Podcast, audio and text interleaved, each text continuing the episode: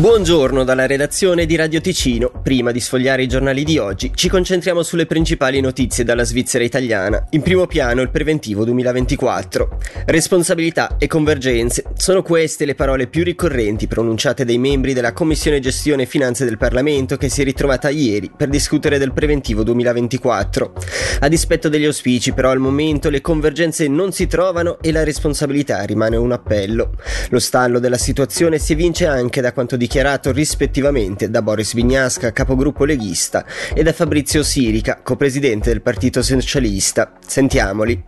Preventivo era e rimane inaccettabile per quanto riguarda la spesa per gli asilanti, per quanto riguarda i sussidi ai permessi B che non devono più essere erogati e sia per quanto riguarda l'amministrazione cantonale, permessi quando era febbraio e se il preventivo non avrà una maggioranza verrà bocciato. Non c'è la volontà della maggioranza di cambiare l'impostazione. La nostra preoccupazione poi non è solo per quest'anno, ma è che se non si cambia questa impostazione, l'anno prossimo sarà veramente macelleria sociale e quindi noi dobbiamo assolutamente allarmare e mobilitare Elezioni comunali. Passano gli anni ma il problema è sempre lo stesso, mancano i candidati.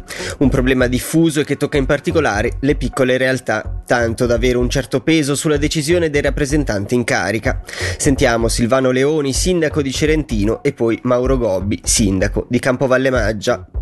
Allora, sono ancora indeciso, sto valutando la situazione e il 50%, nei prossimi giorni deciderò. Sono motivi personali, sono tanti anni che sono nelle amministrazioni pubbliche vorrei prendere un po' di tempo per me, però appunto dipende dal contingente umano disponibile perché Celentino con 40 abitanti non è che c'è grande scelta.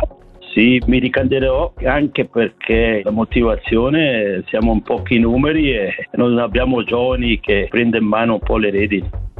Infine rimaniamo in tema di elezioni, ma ci spostiamo a Bellinzona dove il Partito Socialista conferma una lista capeggiata dal sindaco uscente Mario Branda e dal municipale Eric Bang accompagnati da Martina Malacrida, Michele Egloff e Denise Carniel.